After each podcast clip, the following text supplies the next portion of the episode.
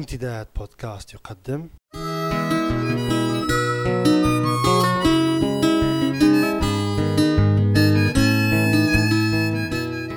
رسالة من لندن. مع جمعة بوكليب. ضيف هذه الحلقة الكاتب والمؤرخ الدكتور محمد المفتي. ما الذي أتى بك إلى لندن في هذا الوقت؟ هذا هو السؤال الذي سمعته أكثر من مرة. صحيح أن عاصفة الثلوج القطبية التي اجتاحت شمال أوروبا كانت قاسية. لكنك لا تستطيع أن تتحكم في جوانب كثيرة من رحلتك، فالسفر أحيانا تخطه الأقدار. ولماذا لا نبحث عن الإيجابي فيما يصادفنا؟ فالثلوج منعت الناس من الخروج إلى شوارعهم التي بدت مهجورة لبضعة أيام. لكن التيار الكهربائي لم ينقطع وتدفئة البيوت لم تتعطل. استجابة الناس كانت أقرب إلى الاستراحة من هذا الجريان اليومي أو لعله بيات شتوي ولذا كان بالإمكان القراءة ومتابعة الإنترنت ومشاهدة التلفزيون وأحاديث شيقة مع الأحباء. تكتشف. وأقول تكتشف لأنني قلما تفرجت على التلفزيون في بريطانيا منذ سنوات. نكتشف أن بريطانيا أو على الأصح النخبة البريطانية قد جددت شبابها. الحكومة الحالية ائتلاف المحافظين والليبراليين الديمقراطيين. معظمهم شباب. وكذلك قيادة حزب العمال المعارض مثلا ديفيد كاميرون زعيم المحافظين ورئيس الوزراء الحالي من مواليد 1966 أي أنه تخرج من الجامعة في النصف الثاني من الثمانينات في العلوم السياسية ودخل البرلمان في سنة 2001 بعد هزيمته في انتخابات 1997 الشبابية والتخلص من الرسميات سمة جديدة لإنجليز القرن الواحد وعشرين. فقد كنا نلبس الكرافتات كطلبة في الجامعة هنا في بداية الستينات. تلمس أيضا في برامج التلفزيون ليس فقط صغر السن بل في تعامل المذيعين مع المراسلين ومع ضيوفهم. ثم بعض مقدمي البرامج الوثائقية الجديدة. عن الدولة الرومانية الحياة في البيت الإنجليزي في القرن الثامن عشر معمار كاتدرائية لينكولن التي تعود إلى القرن الثاني عشر أهمية علوم الإحصاء تاريخ الفيزياء يقدمها شباب في قمصان ودون مكياج أو شعر مصفف يتجولون ويتسلقون ويحادثون باسترخاء ونكت وتكتشف أنهم ليسوا مجرد مقدمين بل هم خبراء متخصصون ورؤساء أقسام في الجامعات.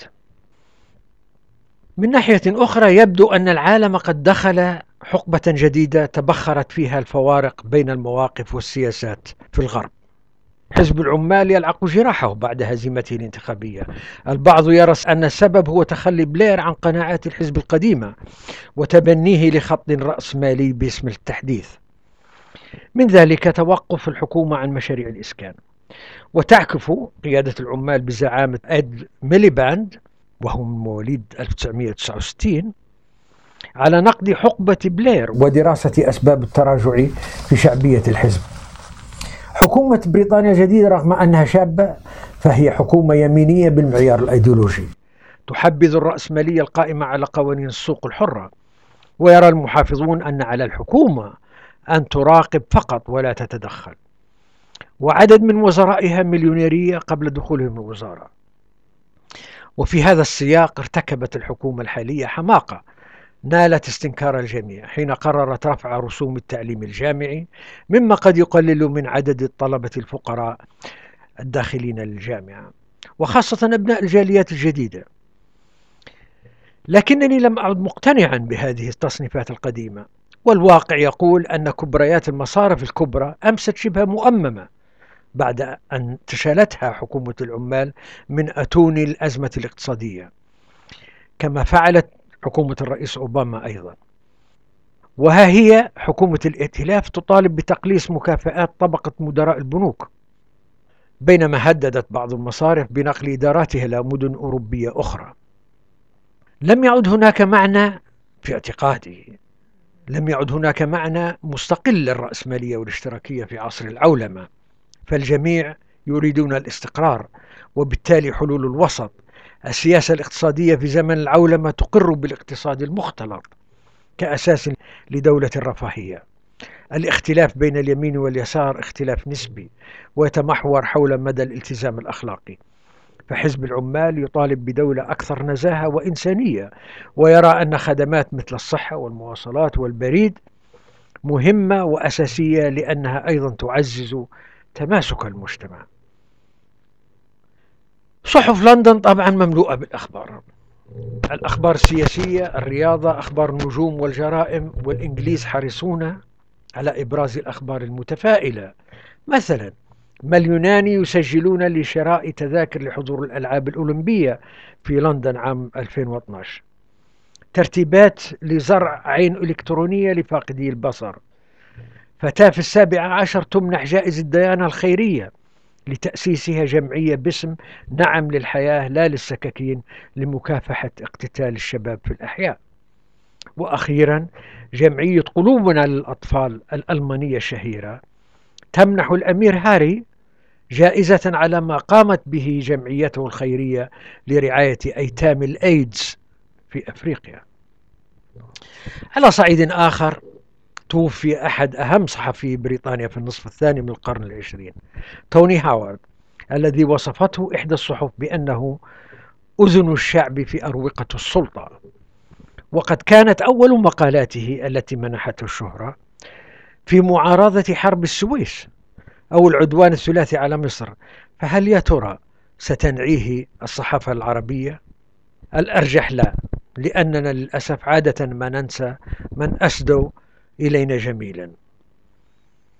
بعد الصحف لا يستطيع زائر لندن يتجاهل المكتبات فالكتاب ما يزال على رأس قائمة الهدايا التي تقدم في الكريسماس.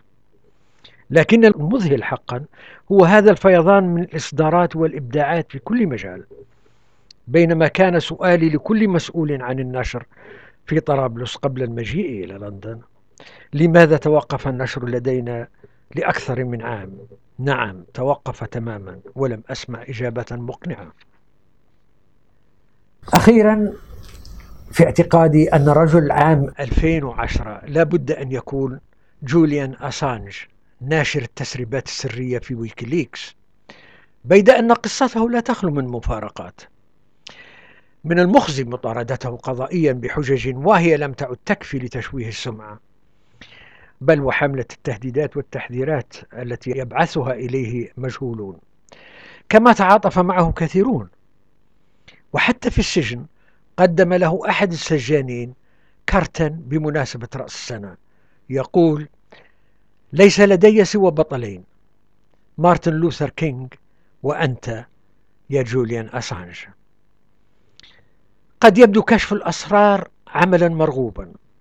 لكن هناك من وصف ما يقوم به أسانج وجماعته من مهاجمي المواقع بأنه ضرب من الإرهاب أو التجسس فهذه الحقبة هي أيضا حقبة الحرب السايبرية cyber war أي الحرب بالكمبيوتر من اختراق الحسابات المصرفية وأرشفات الدول إلى تعطيل أقمار صناعية أو منظومات حيوية كالتي تشغل مفاعلا نوويا أو شبكة كهرباء أو حركة طيران. القائمة طويلة والمتصارعون متعددون. من جهة أخرى لا تستقيم السياسة الحالية مع تقنية المعلومات.